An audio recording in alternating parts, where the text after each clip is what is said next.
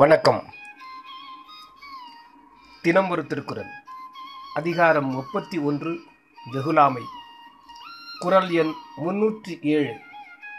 சினத்தை பொருள் என்று கொண்டவன் கேடு நிலத்து அறைந்தான் கைப்படியாத்தற்று பொருள். கோபம் ஒருவன் ஆற்றலை வெளிப்படுத்தும் குணம் என்று கருதி கோபத்தை கடைபிடித்தவன் அழிவது. நிலத்தை ஓங்கி அறைந்தவனது கை நிலத்தை அடைவது உண்மை போல தப்பாது. விளக்கம்.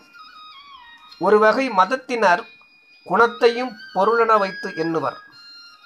அதன்படி திருவள்ளுவர் சினமாகிய குணத்தை பொருளென்று கூறினார். இனி பொருளென்றது போற்றதற்குரிய என்ற கருத்தை கொண்டு நீக்கக்கூடிய சினத்தை போற்றக்கூடிய பொருளாக கொண்டவன் அழிவான் என்று பொருள் கொள்ளினும் அமையும். நிலம் ஆதாரம் கை அதன் மேல் நிற்பது. அதனால் எங்கனமாயினும் ஓங்கி அறைந்த கை நிலத்தை சார்ந்தே விடுவது போல எவ்வளவு பெரியவனாயினும் கோபம் அவனுக்கும் கட்டாயம் அழிவை செய்தே விடும் என்பது உபமானத்தால் சார்ந்த பொருள். நன்றி.